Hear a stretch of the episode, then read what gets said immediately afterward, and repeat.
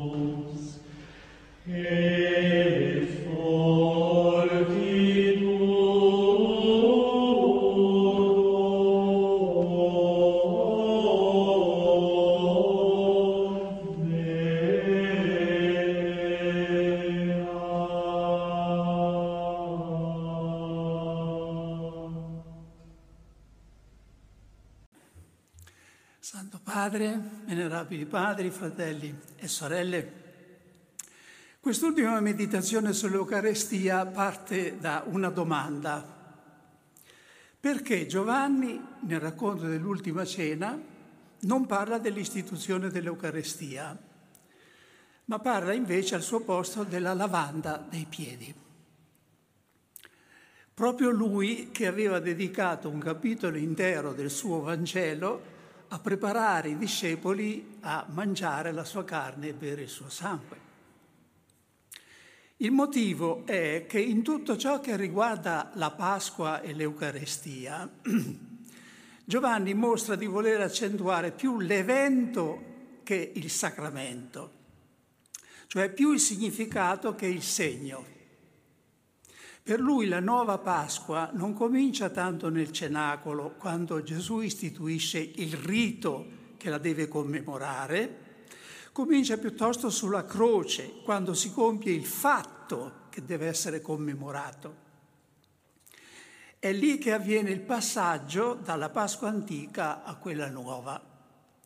E per questo Giovanni sottolinea che a Gesù sulla croce non fu eh, spezzato alcun osso, perché così era prescritto circa l'agnello pasquale nell'Esodo. È importante comprendere bene il significato che ha per Giovanni il gesto della lavanda dei piedi. La recente Costituzione Apostolica Predicata Evangelium ne fa menzione nel preambolo come l'icona stessa del servizio che deve caratterizzare tutto il lavoro della curia romana rinnovata. Essa ci aiuta a capire come si può fare della vita una Eucaristia e così imitare nella vita ciò che celebriamo sull'altare. Siamo davanti a uno di quegli episodi, un altro è quello della trafittura del costato, in cui l'Evangelista lascia intendere chiaramente che c'è sotto un mistero che va al di là del fatto contingente, che potrebbe essere eh, trascurabile. Io, dice Gesù, vi ho dato l'esempio. Di che cosa ci ha dato l'esempio? Di come si devono lavare materialmente i piedi ai fratelli ogni volta che si mette a tavola? Certamente non di questo soltanto. La risposta è nel Vangelo. Chi vuole diventare grande tra voi sarà vostro servitore e chi vuole essere il primo tra voi sarà lo schiavo di tutti. Anche il figlio dell'uomo infatti non è venuto per farsi servire, ma per servire e dare la propria vita in riscatto per molti.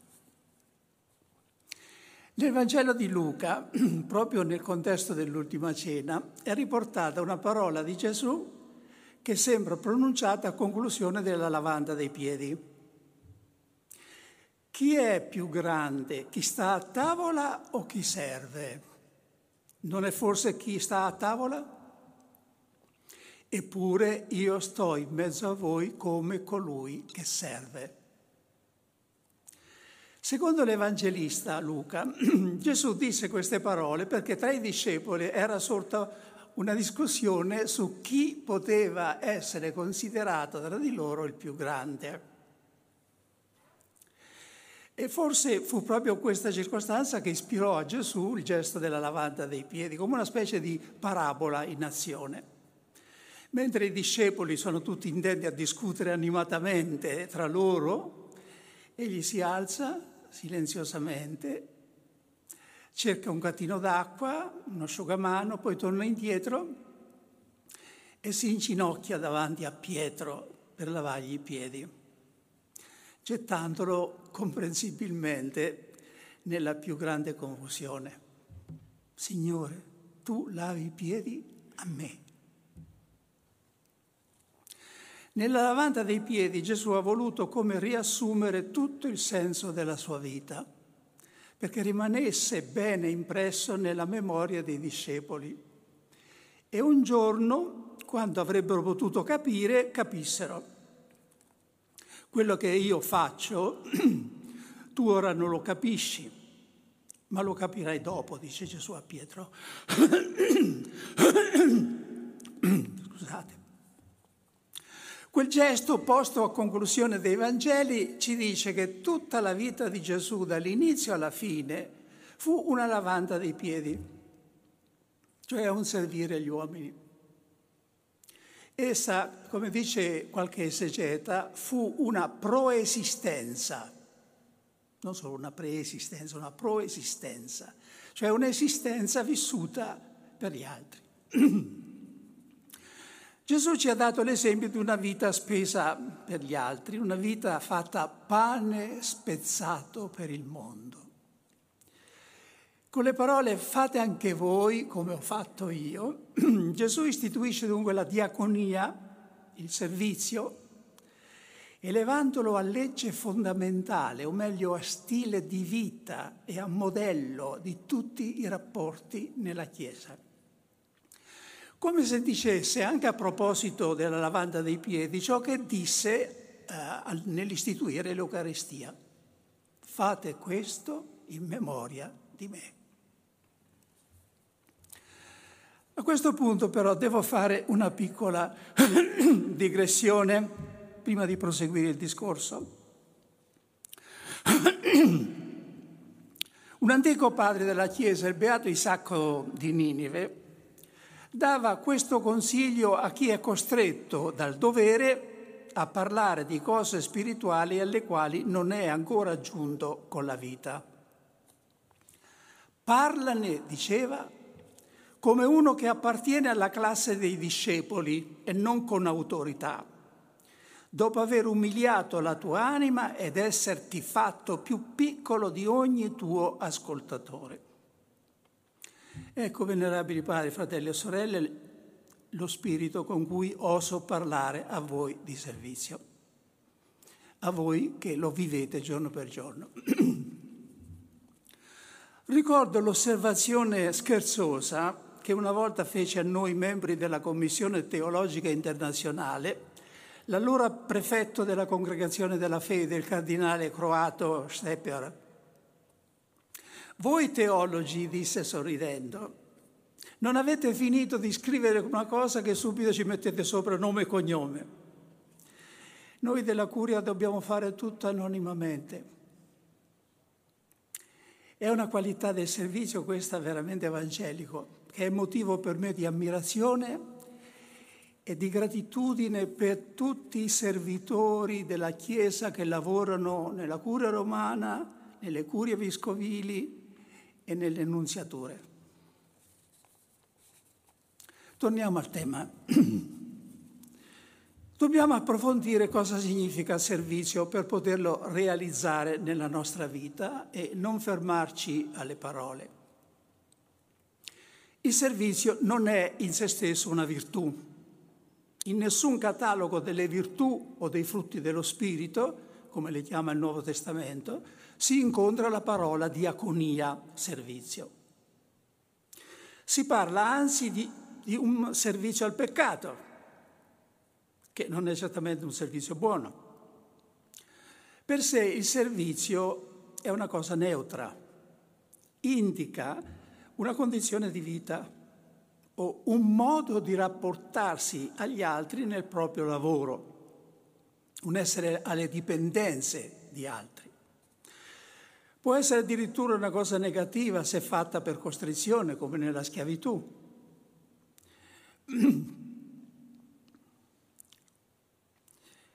Tutti oggi parlano di servizio, tutti si dicono di servizio. Il commerciante serve il cliente, di chiunque esercita una mansione nella società si dice che presta servizio o è di servizio. Ma è evidente che il servizio di cui parla il Vangelo è tutt'altra cosa, anche se non esclude per sé né squalifica necessariamente il servizio come è inteso nel mondo. La differenza è tutta nelle motivazioni o nell'atteggiamento interiore con cui viene fatto il servizio. Rileggiamo il racconto della lavanda dei piedi per vedere con che spirito la compie Gesù e da che cosa è mosso dopo aver amato i suoi che erano nel mondo, li amò sino alla fine.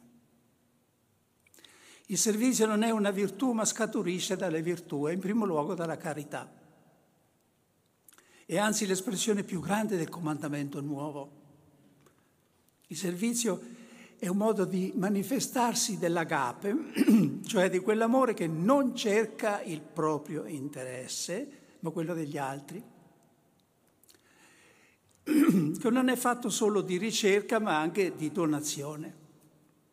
È insomma una partecipazione e un'imitazione dell'agire di Dio, che essendo il bene, tutto il bene, il sommo bene, non può amare e beneficare che gratuitamente, senza alcun interesse proprio. Per questo il servizio evangelico, all'opposto di quello del mondo, non è proprio dell'inferiore, del bisognoso, di chi non ha, ma di chi ha, di chi possiede, di chi sta in alto. A colui cui fu dato molto, molto sarà chiesto. Per questo Gesù dice che nella Chiesa è soprattutto chi governa che deve essere come colui che serve. Chi è il primo che deve essere il servo di tutti. La lavanda dei piedi, diceva il mio professore di esegesi a Friburgo, il domenicano Cesla Speak, è il sacramento dell'autorità cristiana. Accanto alla gratuità il servizio esprime anche un'altra caratteristica dell'agape, cioè l'umiltà. Le parole di Gesù dovete lavarvi i piedi gli uni gli altri significano dovete rendervi a vicenda i servizi di un'umile carità. Carità e umiltà insieme formano il servizio evangelico. Gesù ha detto una volta, imparate da me che sono mite e umile di cuore. Ma a pensarci bene, che cosa ha fatto Gesù per dichiararsi umile? Forse che ha sentito bassamente di sé o ha parlato in un modo dimesso della sua persona? Al contrario, nell'episodio stesso della lavanda dei piedi dice voi mi chiamate maestro e signore, dite bene perché lo sono. Che cosa dunque ha fatto per definirsi umile? Si è abbassato, è disceso per servire. Dal momento dell'incarnazione non ha fatto altro che discendere, discendere, fino a quel punto estremo quando lo vediamo in ginocchio in atto di lavare i piedi agli apostoli. Che fremito dovette correre fra gli angeli al vedere in tale abbassamento il figlio di Dio, sul quale essi non osano neppure fissare lo sguardo.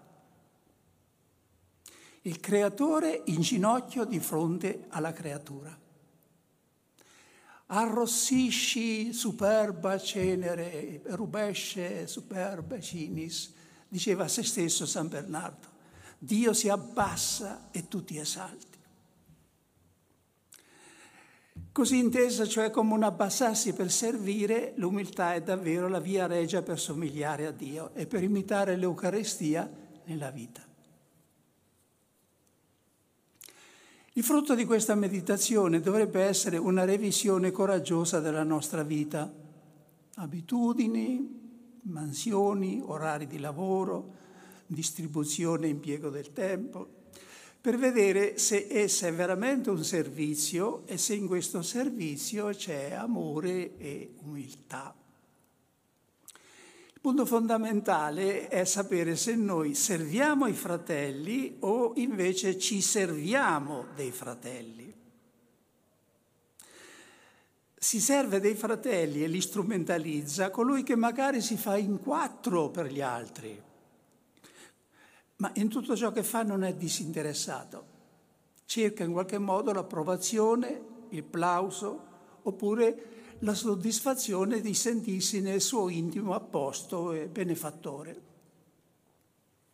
Il Vangelo presenta su questo punto esigenze di una radicalità estrema. Non sappia la tua sinistra ciò che fa la tua destra.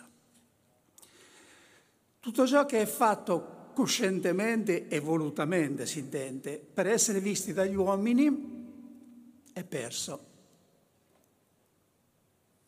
Christus non sibi placuit, dice Paolo. Cristo non cercò di compiacere se stesso. Questa è la regola del servizio. Per fare il discernimento degli spiriti, cioè delle intenzioni che ci muovono nel nostro servizio, è utile vedere quali sono i servizi che facciamo volentieri e quelli che cerchiamo di scansare in tutti i modi. Vedere inoltre se il nostro cuore è pronto ad abbandonare, qualora ci venga chiesto, un servizio nobile eh, che dà lustro per uno più umile che nessuno apprezzerà. I servizi più sicuri sono quelli che facciamo senza che nessuno, neppure chi li riceve, se ne accorga, ma solo il Padre che vede nel segreto. Gesù ha elevato a simbolo del servizio uno dei gesti più umili che si conoscessero al suo tempo e che era affidato di solito agli schiavi. San Paolo esorta, non aspirate a cose troppo alte, piegatevi invece a quelle umili. Allo spirito di servizio si oppone la brama di dominio, l'abitudine a imporre agli altri la propria volontà, il proprio modo di vedere o di fare le cose. Insomma, l'autoritarismo. Spesso chi è tiranneggiato da queste disposizioni non si rende minimamente conto delle sofferenze che provoca e si stupisce anzi nel vedere che gli altri non mostrano di apprezzare tutto il suo interessamento e tutti i suoi sforzi. si sente anche vittima. Gesù ha detto ai suoi apostoli di essere come agnelli in mezzo a lupi ma costoro sono al contrario lupi in mezzo ad agnelli. Una grande parte delle sofferenze che talvolta affliggono una famiglia o una comunità è dovuta all'esistenza in esse di qualche spirito autoritario, dispotico, che calpesta gli altri e con il pretesto di servire gli altri in realtà li asserve, non li serve, li asserve. È possibilissimo che questo qualcuno sia proprio io, siamo noi. E se ci viene un piccolo dubbio in questo senso sarebbe buona cosa che ci interrogassimo sinceramente e interrogassimo chi ci vive accanto e dessimo loro la possibilità di esprimersi senza timore. Se risulta che anche noi rendiamo la vita difficile con il nostro carattere a qualcuno, dobbiamo cercare, accettare con umiltà la realtà, ripensare il nostro servizio. Allo spirito di servizio si oppone anche, per altro verso, l'attaccamento esagerato alle proprie abitudini e comodità insomma lo spirito di mollezza. Non può servire eh, seriamente gli altri chi è sempre intento ad accontentare se stesso, chi fa un idolo del proprio riposo, del proprio tempo libero, del proprio orario. La regola del servizio resta sempre quella che abbiamo sentito. Cristo non cercò di piacere a se stesso. Il servizio abbiamo visto la virtù propria di chi presiede, è la cosa che Gesù ha lasciato ai pastori della Chiesa come la sua eredità più cara. Tutti i carismi sono in funzione del servizio, ma in modo tutto particolare lo è il carisma di pastori e maestri, cioè il carisma dell'autorità. La Chiesa è carismatica per servire ed è anche gerarchica per servire.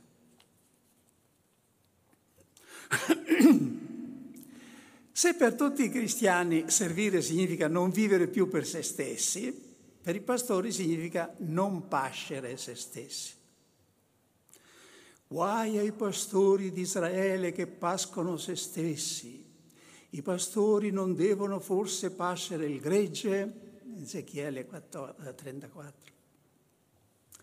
Per il mondo niente è più naturale, più giusto di questo, che cioè chi è Signore, in latino dominus, domini, eserciti il dominio, faccia da padrone. Tra i discepoli di Gesù però non è così. Ma chi è Signore deve servire. Noi non intendiamo fare da padroni sulla vostra fede, scrive San Paolo, siamo invece i collaboratori della vostra gioia. E la stessa cosa raccomanda San Pietro nella sua prima lettera. Non spadroneggiate sulle persone a voi affidate, ma fatevi modelli del gregge. Non è facile nel ministero pastorale evitare la man- mentalità del padrone della fede.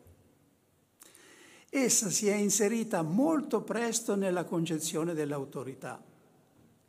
In uno dei più antichi documenti sul ministero episcopale, la Didascalia siriaca, troviamo già una concezione che presenta il vescovo come il monarca nella cui chiesa nulla può essere intrapreso né dagli uomini né da Dio senza passare attraverso di lui. Per i pastori, in quanto pastori, è spesso su questo punto che si decide il problema della conversione. Come risuonano forti e accorate quelle parole di Gesù dopo la lavanda dei piedi. Io, il Signore e il Maestro. Gesù non considerò un tesoro geloso la sua uguaglianza con Dio, cioè non ebbe paura di compromettere la sua dignità divina, di favorire la mancanza di rispetto da parte degli uomini, spogliandosi dei suoi privilegi e mostrandosi all'esterno un uomo in mezzo agli altri, simile agli uomini. Gesù ha vissuto semplicemente. La semplicità è stata sempre l'inizio e il segno di un vero ritorno al Vangelo. Bisogna imitare l'agire di Dio. Non c'è nulla, diceva Tertulliano, che caratterizza meglio l'agire di Dio quando il contrasto tra la semplicità dei mezzi e dei modi esterni con cui opera e la grandiosità degli, effetti, degli effetti che ottiene. Il mondo ha bisogno di grossi apparati per agire, per impressionare, Dio no. C'è stata un'epoca in cui la dignità dei vescovi si esprimeva in insegne, titoli, castelli, eserciti. Erano, come si dice, vescovi principi, ma assai più principi che vescovi. La Chiesa, al confronto, vive oggi su questo punto un'epoca d'oro. Ho conosciuto molti anni fa un vescovo che trovava naturale trascorrere ogni settimana alcune ore in una casa di riposo per aiutare gli anziani a vestirsi e a mangiare aveva preso la lettera alla lavanda dei piedi. E io stesso devo dire di aver ricevuto da alcuni prelati i migliori esempi di semplicità della mia vita. Occorre però conservare, anche su questo punto, una grande libertà evangelica. La semplicità esige che non ci mettiamo al di sopra degli altri, ma neppure sempre ostinatamente al di sotto per mantenere in un modo o nell'altro le distanze, ma che accettiamo nelle cose ordinarie della vita di essere come gli altri. Ci sono persone, nota acutamente Alessandro Manzoni, che di umiltà ne hanno quanta ne bisogna per mettersi al di sotto della buona gente, ma non per stare loro alla pari. A volte il servizio migliore non consiste nel servire, ma nel lasciarsi servire. Come Gesù che all'occasione sapeva stare a tavola e farsi lavare i piedi. E di buon grado accettava i servizi che gli rendevano durante i suoi viaggi alcune, alcune donne generose e affezionate. C'è un'altra cosa che bisogna dire a proposito del servizio dei pastori, ed è questa. Il servizio dei fratelli, per quanto importante e santo, non è la prima cosa e non è l'essenziale. Prima c'è il servizio di Dio. Gesù è anzitutto il servo di Yahweh e poi il servo degli uomini. Agli stessi genitori ricorda questo dicendo, non sapevate che io devo occuparmi delle cose del Padre mio? Egli non esitava a, dedur- a dedurre le folle venute per ascoltarlo e per farsi guarire, lasciandole improvvisamente per ritirarsi in luoghi solitari a pregare. Anche il servizio evangelico, venerabili padri, fratelli e sorelle, è insidiato oggi dal pericolo della secolarizzazione. Si dà troppo facilmente per scontato che ogni servizio reso all'uomo è servizio a Dio. San Paolo parla di un servizio dello Spirito che chiama diaconia pneumatos, al quale servizio sono destinati i ministri del Nuovo Testamento.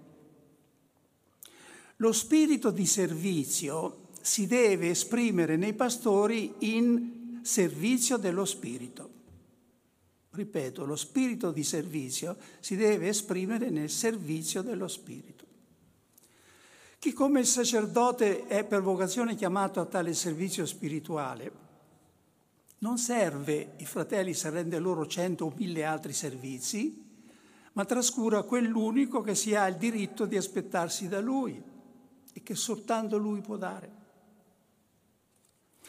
È scritto che il sacerdote viene costituito per il bene degli uomini nelle cose che riguardano Dio. Ebrei 5. Quando sorse per la prima volta questo problema nella Chiesa, Pietro lo risolse, lo sappiamo bene, dicendo non è giusto che noi trascuriamo la parola di Dio per il servizio delle mense. Noi ci dedicheremo alla preghiera e al ministero della parola. Ci sono dei pastori che sono di fatto ritornati al servizio delle mense.